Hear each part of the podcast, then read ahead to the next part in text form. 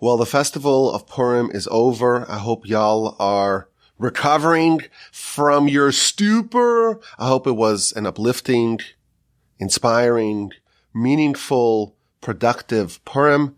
And now we must continue. The Parsha podcast must go on. It's Parshas Ki Sisa. Let's begin. In this podcast, I hope to resolve a very difficult problem in the Parsha. And once we have that resolution, we're going to go, please God, on a very interesting tangent that's going to lead us to very interesting places. Our parsha contains the most shocking, catastrophic, calamitous event in the whole Torah, probably in Jewish history, and arguably even in human history. Forty days after the revelation, after the nation ascended to great heights, they experienced national prophecy. The whole nation witnesses things that no other nation has experienced. They hear the Ten Commandments from God. They witness the incredible vision of prophecy. They ascend to such a transcendental high. Forty days later, the nation descends to very terrible lows. They make a golden calf and they worship it. Now this sin, our sages tell us, it's a terrible sin.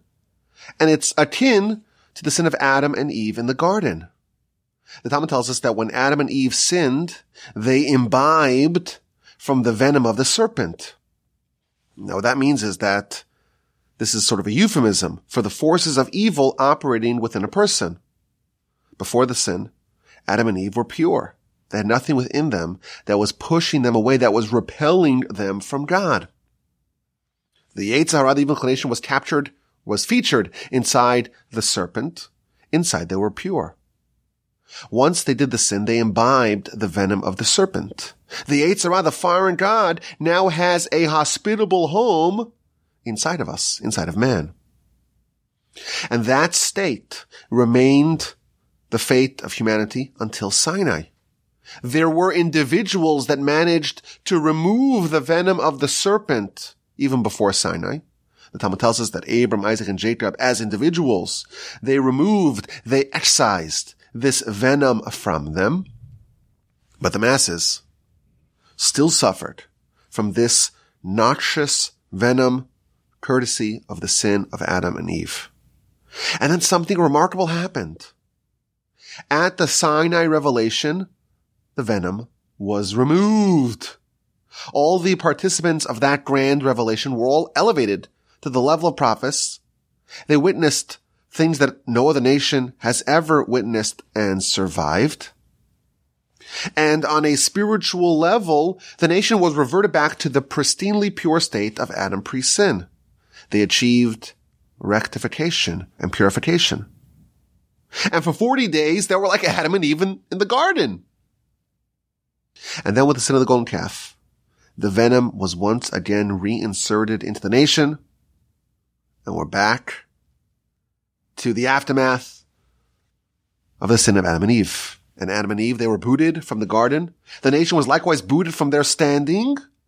Adam's access to the tree of life was now blockaded by cherubs. The nation's access to the tree of life, to the tablets that came from God, were likewise blockaded by cherubs. And in fact, the consequences of this disaster of the golden calf continues until today. Even though Moshe secured salvation for the people, it was sort of a stay on the execution. The Almighty did not destroy the nation. Instead, he pledged to give them small slices of punishment over the course of history. Every trauma, every tragedy, every suffering, every tribulations that our nation endures since the golden calf, it contains within it a smidgen of retribution for that sin. So we have this debacle of catastrophic proportions in our parsha, the golden calf. And the entire history of our people, and frankly, the history of humanity would have been very different, would have been radically better if the nation had not made the golden calf and instead maintained their lofty, elevated, and exalted state. So of course, one of the major questions we have to ponder is how did this happen? How did the nation fall so low so fast? just weeks removed from the Sinai revelation, they descend to idolatry. And of course you can say, well, it wasn't really idolatry. They wanted a replacement for Moshe. It was close to idolatry. It was in the strike zone of idolatry. It was edging near idolatry. And maybe got a little closer to idolatry as time progressed. We can justify or at least find ways to reconcile the behavior of the nation. Of course, they were duped. Hasidus tell us by the Satan. They were led to believe that Moshe had died. It's still hard for us to understand how this lofty nation did this lowly act. Of course, Hasidus tell us that actually it was the mixed multitude. It wasn't even the biological Jews who participated in this. These were Egyptians that were tag-alongs. They joined, but they still maintained, they still retained some of their Egyptian predilections, some of their Egyptian predispositions. Of course. But still, it's a question that we have to ponder. But this podcast is going to ponder a different element of this whole episode. And that is the behavior of Aaron. Aaron, if you read the story, chapter 32 of our Parsha, Aaron plays a critical role in crafting the golden calf. The nation comes to him and they say, make us a golden calf. And he tries to maybe delay and push it off. But ultimately, he makes it. And ultimately, he declares that there's going to be a festival to celebrate. And to make matters even more confusing, Aaron doesn't seem to be punished for what he did. He gets off easy. He's not really rebuked for his participation in the golden calf. We know that Aaron dies in the book of Numbers and the sin that is attributed to him and is the cause of his death is solely the participation in the striking of the rock episode alongside Moshe. For his role in the golden calf, Aaron is not condemned. And the question is why? Again, Aaron built the golden calf. So of course he tried to slow walk it. Rashi tells us that he told the nation, go to your wives, go to your children, your sons and your daughters, and go take their jewelry. And Rashi explains that he thought maybe this would slow things down. He asked people for their jewelry, give me all your gold. People may be a little bit wary of parting with it, but they were so eager they snatched it. And of course, Rashi tells us, well, Aaron didn't really make it himself. He took all the gold and threw it into the fire and the sorcerers who came from Egypt, two interpretations in Rashi in verse four. They were the ones who made it. Either they did it with their sorcery, or maybe there was an individual named Micah, and he was one of the people that Moshe saved in Egypt, and he found that special metal plate that Moshe cast into the water to make the bones of Joseph float to the top. And he took that same plate of metal and threw it into the fire and the ox arose. So we see a lot of tempering of the guilt that's given to Aaron. He tried to delay the festivities. We'll celebrate tomorrow, but they were eager and they woke up early it is true that Aaron tried valiantly to stop this, to delay, to push off, to slow walk. It's hard for us to pin all the blame on Aaron. But still, Aaron seems to get off relatively easy. And this is a question that we have to ponder in our Parsha. Now the truth is, when Moshe comes back in verse 21, he chides Aaron. So Aaron does get castigated and reprimanded, but it's not quite in a way that would be commensurate to his crime. And we know there's no preferential treatment in the Torah. If Aaron committed a sin, he should be punished to the full extent of the law, and he doesn't seem to be punished like that. So the truth is, our sages tell us that Aaron's sons, all four of them, were supposed to die because of his participation in the sin of the golden calf. Rashi tells us in chapter 9, verse 20 of Deuteronomy, that Moshe prayed for Aaron because God really was going to punish him by killing all four of his sons. And Moshe prayed. And he managed with his prayer to spare two sons, even though the other two died. So really all four of Aaron's sons were deserving to die due to the sin. But still, I think we can still raise the question. Aaron does not seem to be sufficiently culpable for his role in making the golden calf. And the question is, why not? Now, another way to ask this question is, you know, Aaron is one of the greatest Jews in history. Why, in fact, did he capitulate to the mob and make the golden calf? Why didn't Aaron have the, the strength, the courage, the tenacity, the intestinal fortitude to just flatly refuse to play along?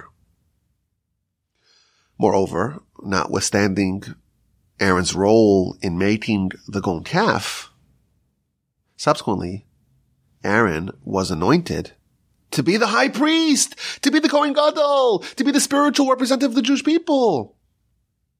If anything ought to be disqualifying, it will be this. You imagine. This is one of the most central questions of our parsha. We've talked about it in the past, but we're going to address it at length today with the help of the Almighty. And once we answer the question, it's going to open up for us a new tangent, a new portal that I think will be very insightful. So let's begin.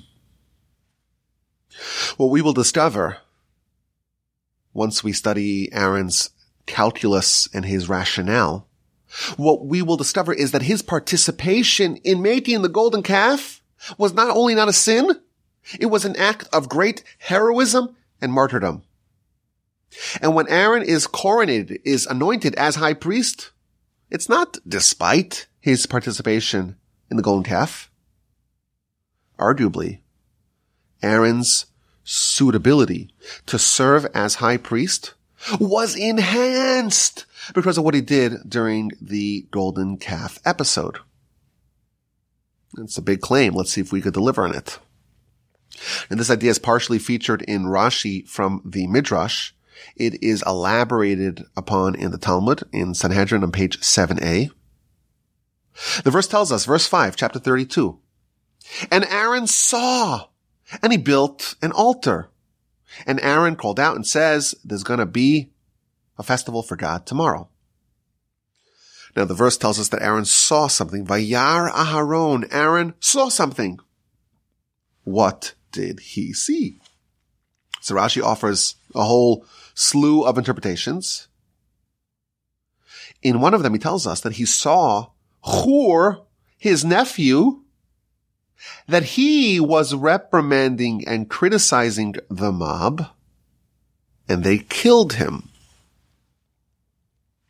When Moshe ascended to heaven in chapter 24, he didn't leave the nation leaderless. He appointed Aaron and Hur, his nephew, as interim leaders. And then when Moshe was delayed in returning, 40 days after he ascended, there was a movement. There was a group of malcontents and rabble rousers who wanted to make the golden calf.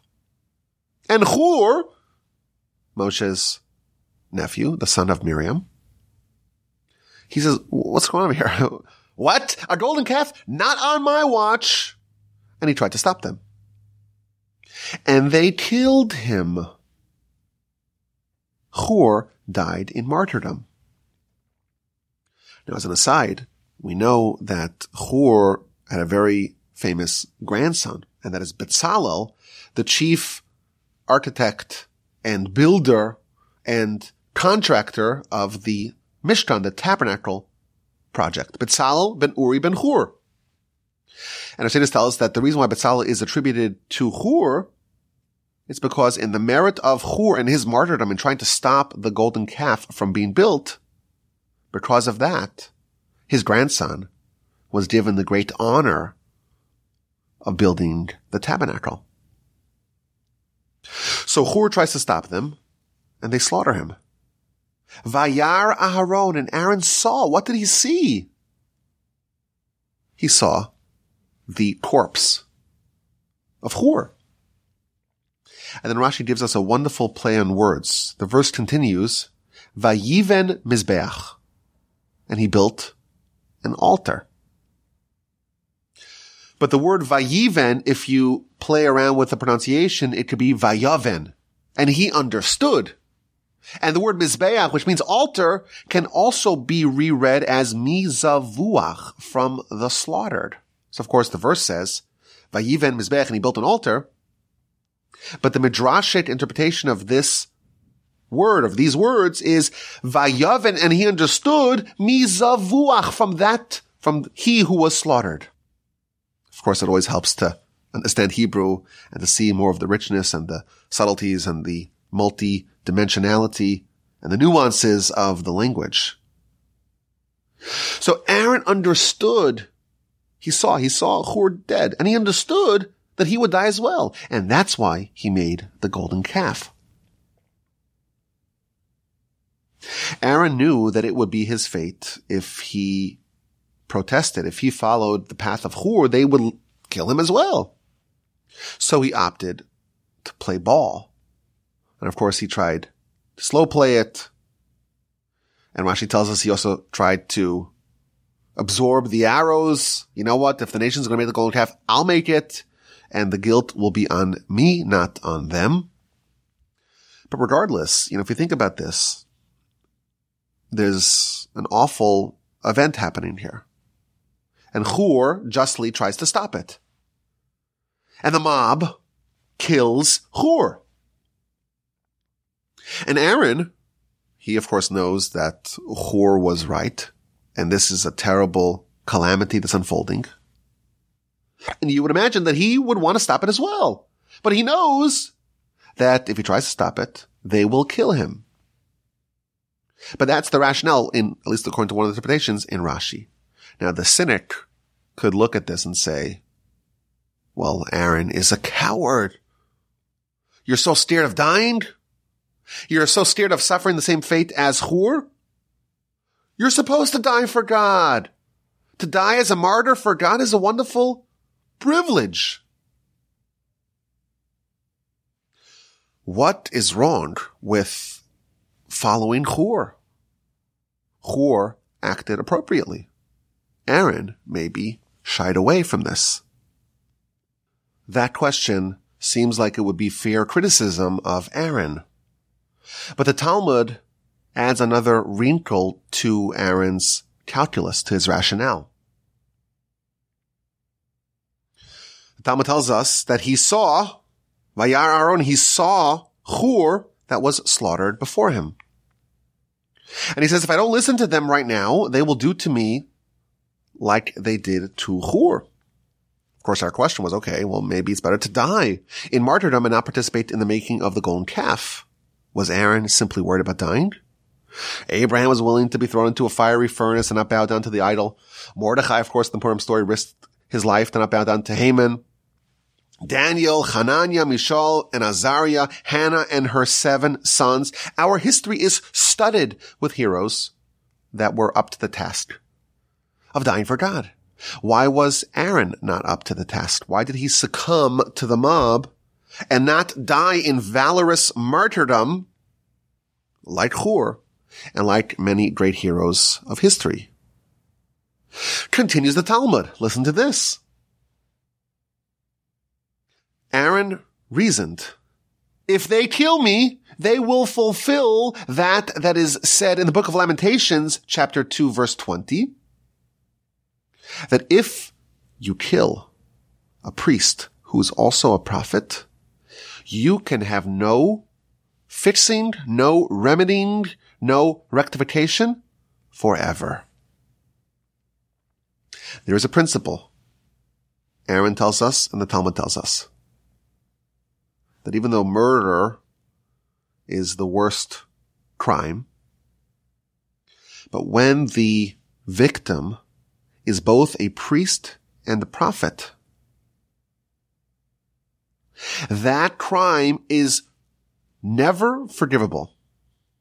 There's no amount of repentance that can undo that particular crime.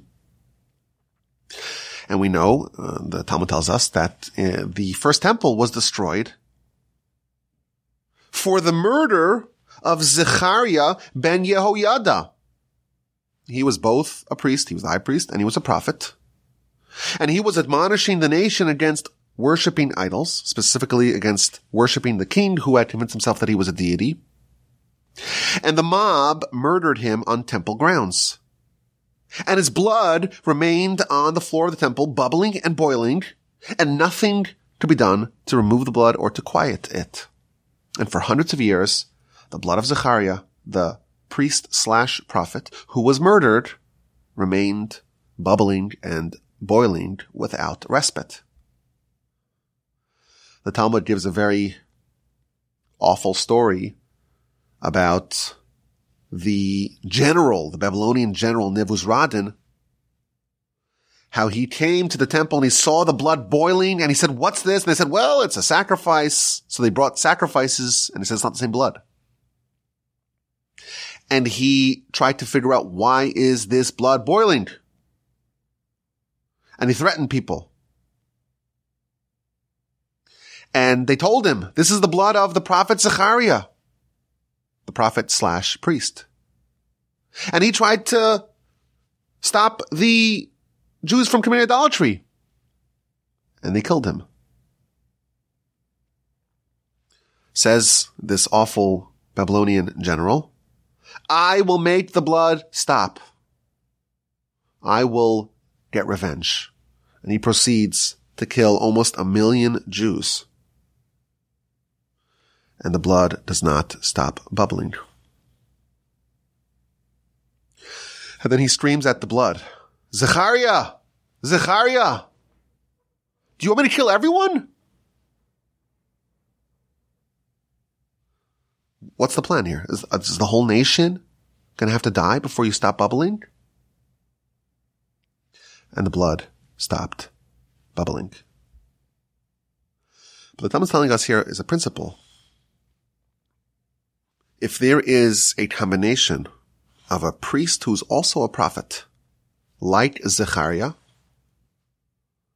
that crime can never be forgiven. The only way that it can be resolved is if the entire nation is destroyed, or if the temple is destroyed.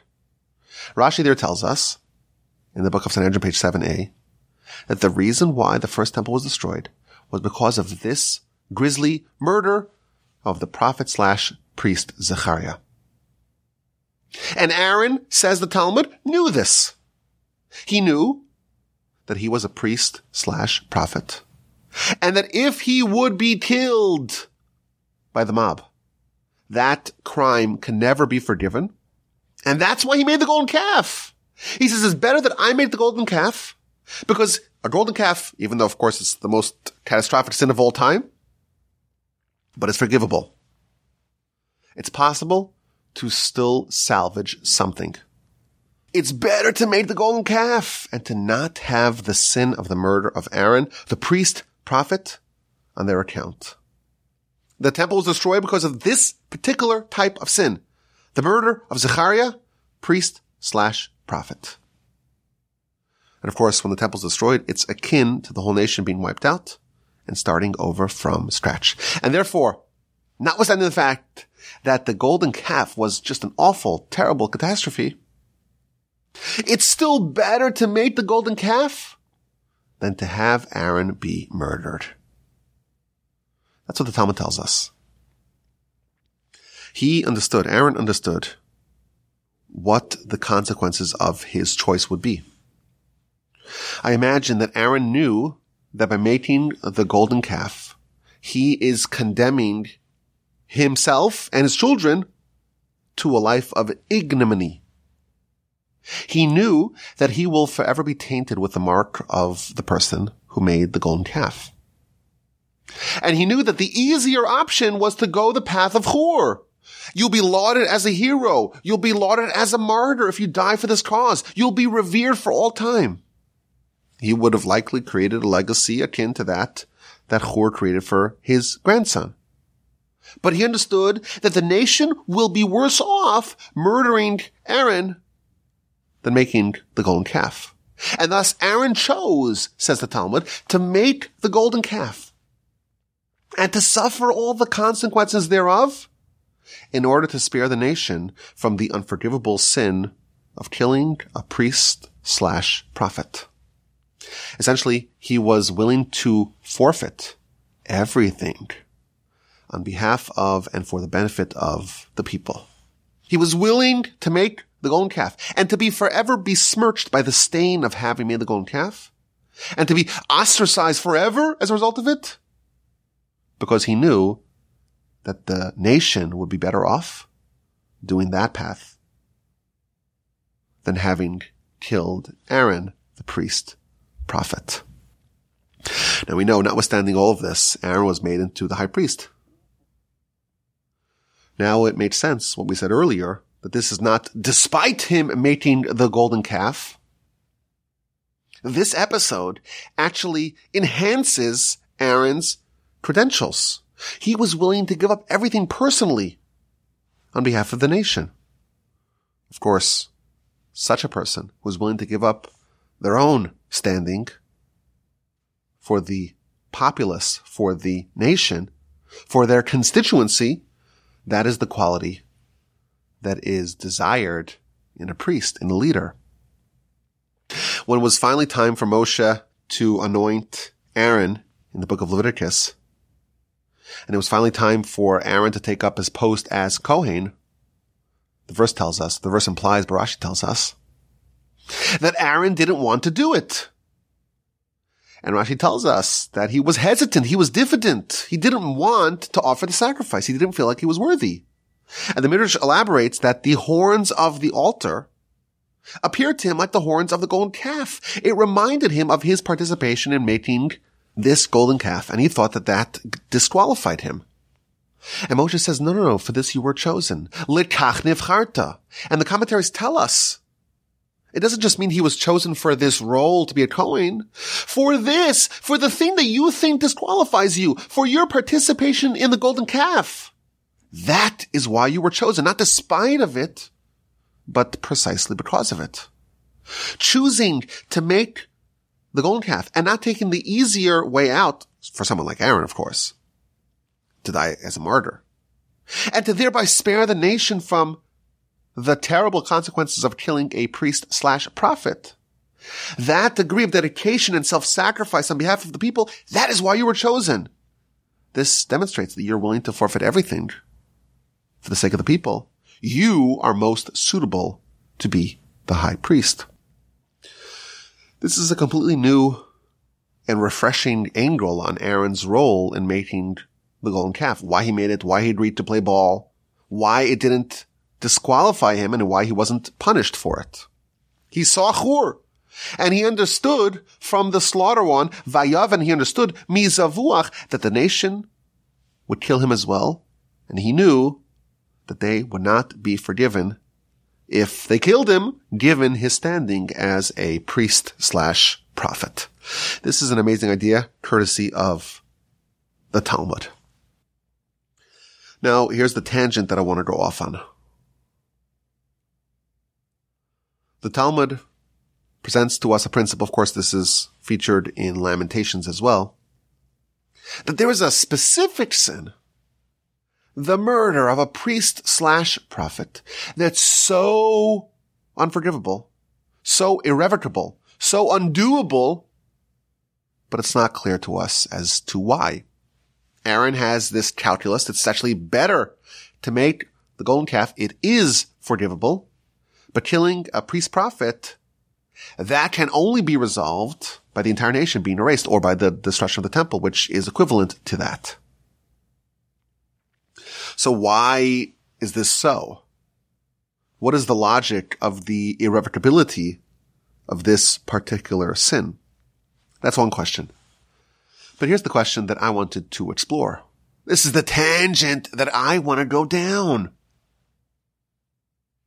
Aaron was worried about being killed, not for selfish reasons, but because he was a priest prophet. And there's this unique rule that the murder of a priest prophet is totally unforgivable. And that's why he agreed to make the golden calf. That's what the Talmud tells us. But if you think about it, there is a major hole in Aaron's calculation. There's a flaw in his argument. At the time of the sin of the golden calf, Aaron had not yet been consecrated, been anointed as a priest. He was still an ordinary Levite. When is Aaron anointed? To become a Kohen, to become a priest, it's at the end of Parshas Tzav, Leviticus chapter 8. This is after the tabernacle has already been built. At the time of the sin of the golden calf, Exodus 32, our Parsha, the building of the tabernacle has not yet even commenced. According to Rashi, the instruction to build the tabernacle, though featured in Parshas Teruma and Tetzaveh, actually happened chronologically after the golden calf. So at the time of the golden calf, Aaron was not a Kohen. He was a Levite. So the whole premise of Aaron's decision to not protest and to play ball and to capitulate to the mob and to make the golden calf, and it's all to spare the nation from the terrible consequences, the unforgivable consequences of murdering a priest prophet, it's all based on a false assumption. He was a Levite at the time. He wasn't a Kohen. And therefore, you would imagine the special rule that killing a priest prophet is totally unforgivable. It doesn't apply to Aaron. Of course, killing anyone is a grave sin. Kill a righteous person, it's also a grave sin. Even worse, a prophet, unconscionable. A Levite, an awful crime.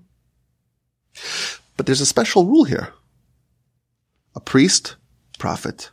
It's completely unforgivable. It's completely irrevocable. That rule does not yet apply to Aaron. At this juncture, he's not a Kohen yet. He's a Levite.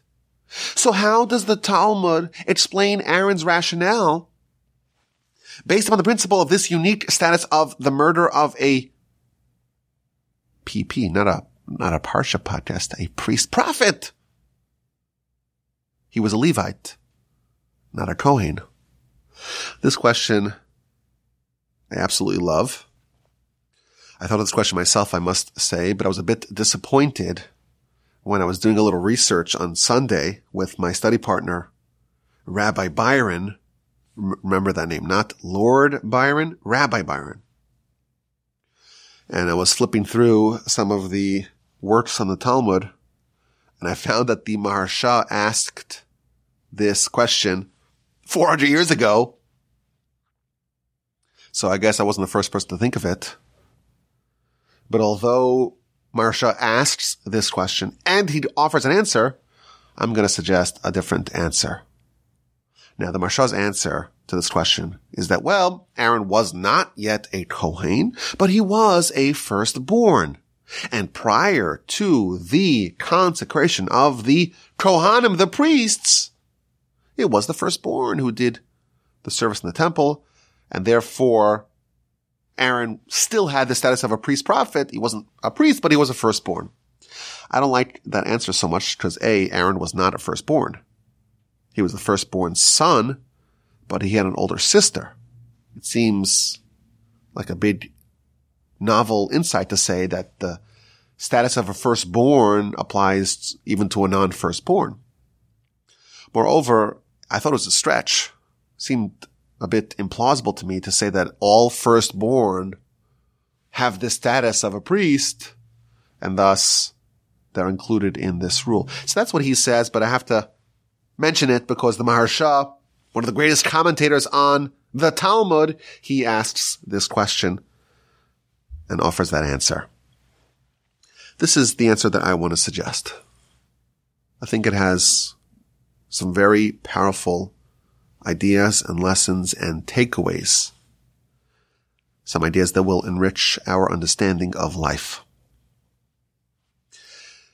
Aaron was not a Kohen at the time of the golden calf. He was anointed later. Read the Torah. It was in Leviticus when Aaron was anointed. Previously he was a Levite. Only later he became a Kohen. Is that right? Is that right?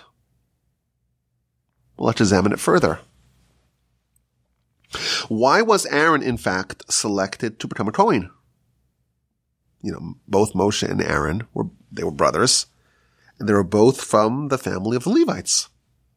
They were maternal grandsons and paternal great grandsons of Levi, son of Jacob. So this is a family of Levites. Moshe was a Levi. Aaron maybe started off life as a Levi, but he was elevated to becoming a Kohen.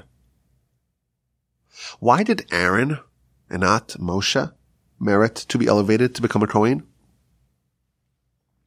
Moshe remained a Levite. Aaron ascended to the priesthood and had that to perpetuate to his children. Why did Aaron and not Moshe become a Kohen? So we already saw earlier in Exodus chapter 4 the reason why Aaron became a Kohen. It was already determined before the nation even left Egypt. In fact, even before Moshe agreed to go extract the nation. We know the story. Moshe arrives at the burning bush and God tells him, God instructs him to go to Egypt to go save the Jewish people. And Moshe launches a salvo of objections. They won't believe me. I'm someone who has a speech impediment and Pharaoh won't believe me. They won't listen to me. They're not meritorious, etc., etc. And his final objection, this is in verse 13 of chapter 4, send Aaron instead. And the next verse tells us that God got angry at Moshe. Vayichar af Hashem Moshe. God got angry at Moshe and it says, Aaron, your brother, the Levi. Remember that, Aaron the Levi. He will speak for you. He will be your mouthpiece. And behold, he is coming to meet you. You're going to rendezvous at Sinai. Veracha, and he will see you, v'samach belibo, and he'll be happy in his heart. Moshe was worried about Aaron's feelings. We talked about this a few weeks ago. Moshe was worried about Aaron. What's going to be? Aaron's going to feel miffed by the fact that his younger brother is going to become the leader. And therefore Moshe said in his magnanimity and humility, send Aaron instead. And God responded, well, Aaron is not going to be envious. He'll be happy. He'll be glad in his heart. Rashi notes that God got angry at Moshe. Of course, God doesn't get angry. That is an anthropomorphization of God. So Rashi explains, what does it mean that God got angry? That means that the Almighty punished Moshe. And the way we perceive the behavior of someone who's angry, that is how the Almighty, so to speak, treated Moshe. Not that God got angry, but God punished him. What was the punishment? So the verse tells us, Aaron the Levi. Aaron is identified in this verse as a Levi. Says Rashi, Aaron was destined to remain a Levi and not to be elevated to be a Kohen. Moshe was supposed to be the Kohen. But because Moshe refused to listen to God, instead said, send Aaron and believed that Aaron would be upset about that and didn't really or completely recognize Aaron's greatness, for that reason, Moshe was demoted and Aaron was promoted. So Aaron, the erstwhile Levi, is going to be the Kohen. So in Exodus chapter 4, Aaron earned the merit to be a Kohen. In the eyes of God, that determination to anoint Aaron as a Kohen that already exists in chapter 4 of Exodus. Now in Leviticus chapter 8, Aaron is actually anointed as a Kohen. So in Exodus, it was determined in heaven that Aaron will be a Kohen. In Leviticus, it was manifested here that Aaron is a Kohen. So when did Aaron become a Kohen? If you asked us, we'd say, well, let's look where he's anointed. Leviticus chapter 8. But in the eyes of the Torah, Aaron became a Kohen when it was determined that he was deserving of it when he earned it spiritually, and thus the point in time when he had the status of a priest, of a Kohen. It's in Exodus chapter 4. And it, in fact, precedes the golden calf. And thus, had the mob killed Aaron, they would have killed a priest prophet. Even though in our eyes, we would say he's not a priest, he's Aaron the Levite. He wasn't yet anointed. The nation didn't know that Aaron was a priest. But in the eyes of the Torah, he already earned that status when he was glad in his heart for Moshe's promotion. By the time Aaron was anointed in this world, it's already yesterday's news in heaven and in the eyes of the Torah. This is the tangent that I wanted to go down. I think there's a very important principle here. We have the reality that we see in this world. And we assume this is real. And even if we accept the notion that there's a whole heavenly sphere and there's a whole heavenly dimension,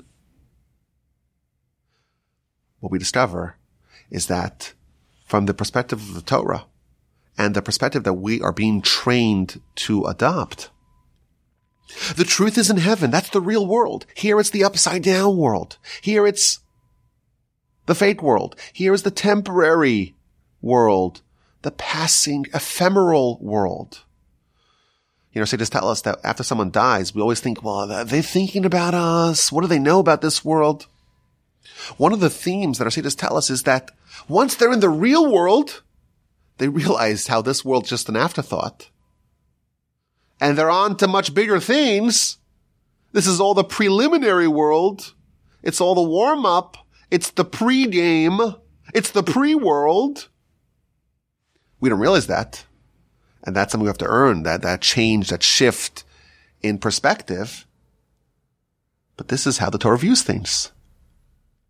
And thus, Aaron became a priest when in heaven he became a priest. That's when he had the status, had the standing of a priest.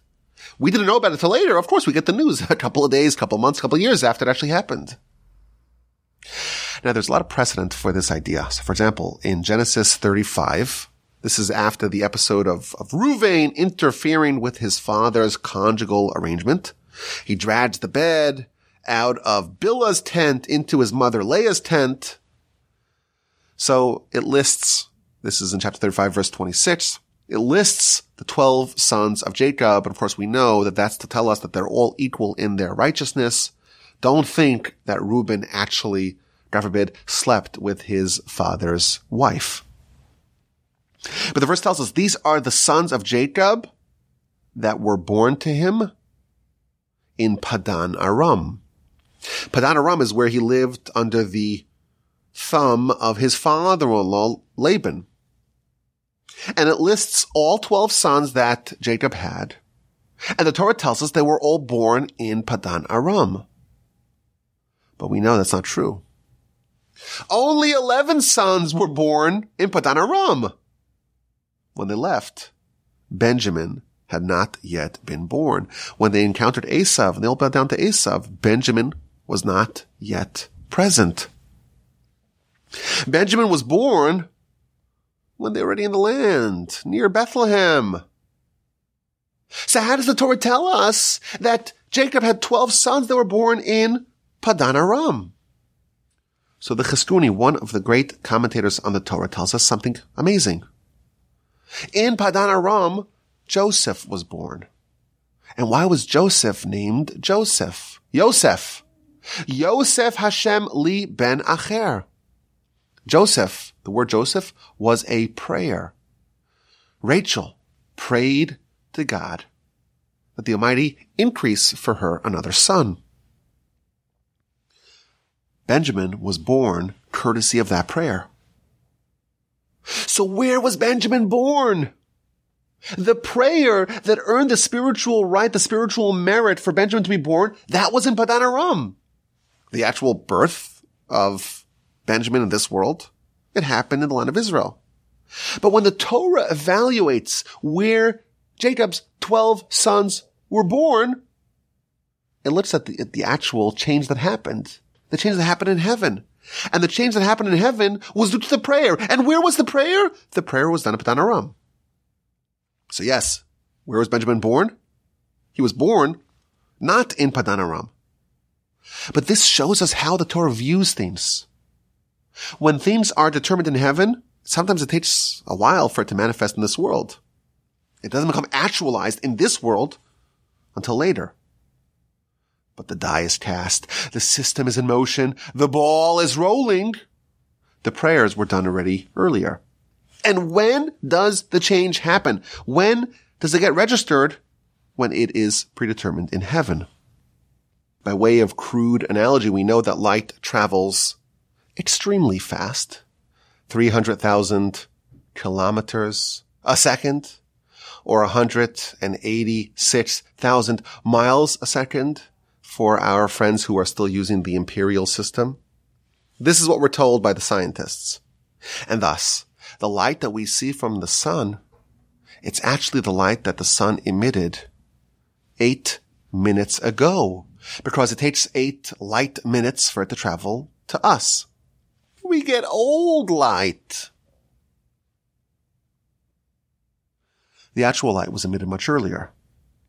Sometimes though, they say apparently that some of the lights that we see from stars are actually stars that have died already, but it takes so long for the light to travel to us that by the time it shows up, the actual light is gone. By the Torah's lenses, Aaron was already a Kohen. We just didn't know about it. We had no idea.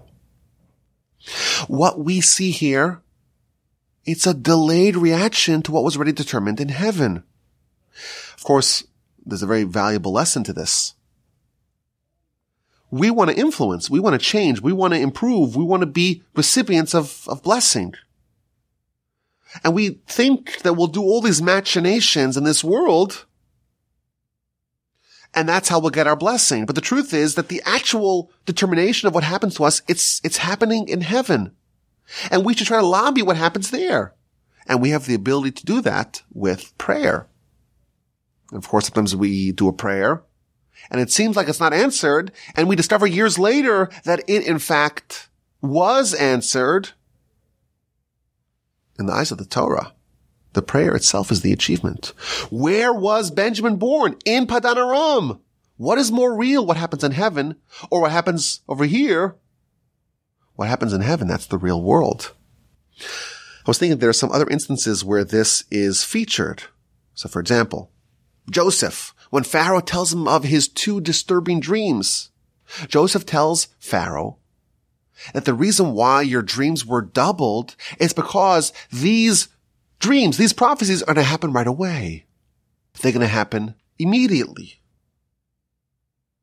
And that's why it's important to start stockpiling during the seven years of plenty.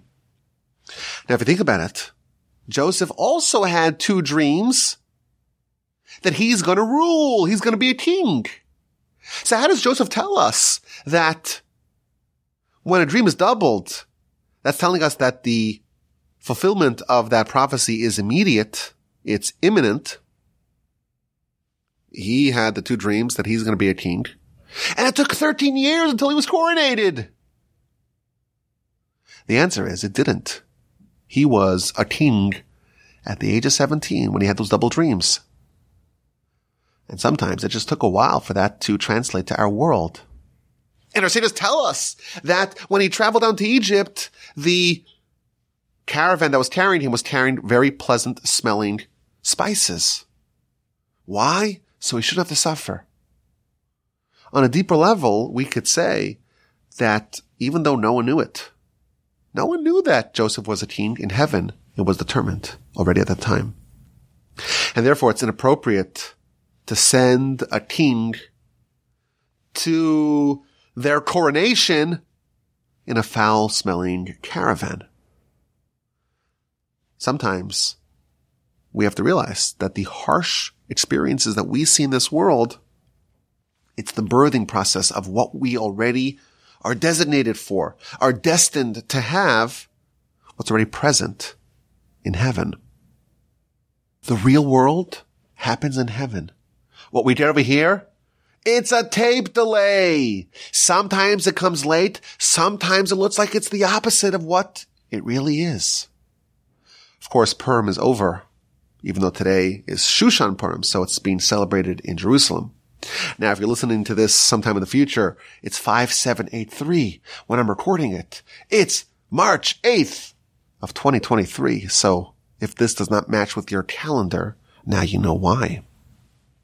Purim is over, but it's important for us to take the lessons of Purim with us throughout the year. It's not just this one and done. We don't believe in in and out, surgical strike festivals, touch and go, smash and grab. We're trying to take the lesson and have it inform our year going forward. So even though this is going to be released after Purim, the lessons of Purim are still germane. What happened on Purim?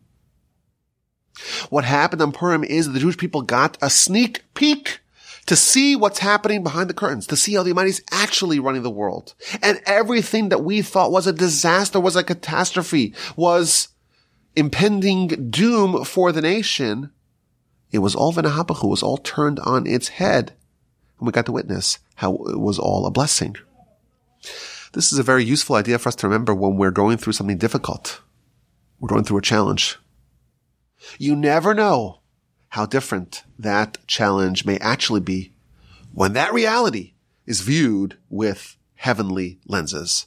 By the heavenly lenses, Aaron was already a priest. No one knew it, but it was true. Okay, let's get to this week's question. As you know, we try to get more intelligent every week about the parsha, but also about other things as well. So we like to end off every podcast with a question. This is another favorite question of mine. The Parsha, of course, has a lot of good questions that we can ask. But listen to this question. The Jewish people, they are very nervous. They're, they're scared. They're destabilized by Moshe's tardiness. He was supposed to be here. Why is he not here?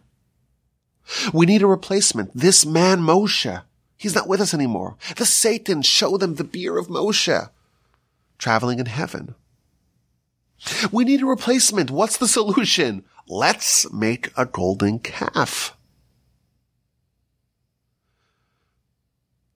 The solution is looking right at them. The solution is right in front of their face. How come the Jewish people never considered to appoint Aaron as Moshe's successor? Aaron is Moshe's right hand man, his older brother. He's eminently qualified.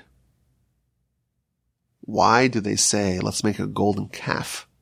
When Aaron is right there, eminently qualified for the job. Moshe, in fact, thought that Aaron is a great candidate. How come they never consider this? When Governor Bush of Texas, when he was nominated, or when he was, I guess, running for president in the year 2000, he appointed a, a committee to look for a vice presidential candidate, a, a running mate. And he put a guy named Dick Cheney in charge of this. He was in charge of the committee. And then he's like, uh, well, hey, I'm here. What's wrong with me? He was in charge of the committee to find a running mate for Governor Bush. And he says, well, why not me? How come they don't do this for Aaron? Aaron was not the candidate. No one proposed that Aaron should replace Moshe. And that's a very interesting question. I have two answers, but sometimes it's important to just dwell on the question, to just ruminate, just enjoy the question and see if we can figure out an answer as to why Aaron was never entertained to replace Moshe. I hope you enjoyed this podcast as much as I did. 1% of how much I enjoyed it. I thank you for listening. Have a wonderful day. Have a wonderful sobering up hangover experience. If I sound a little funny, maybe we could pin the blame on that. Maybe yes, maybe no. I'm not at liberty to talk about it. Have a wonderful rest of your week. A fantastic, sensational, uplifting, invigorating Shabbos. And please God, with the help of the Almighty, we'll gather together again next week for another installment of the Parsha podcast. As always, my email address is rabbiwolbe at gmail.com.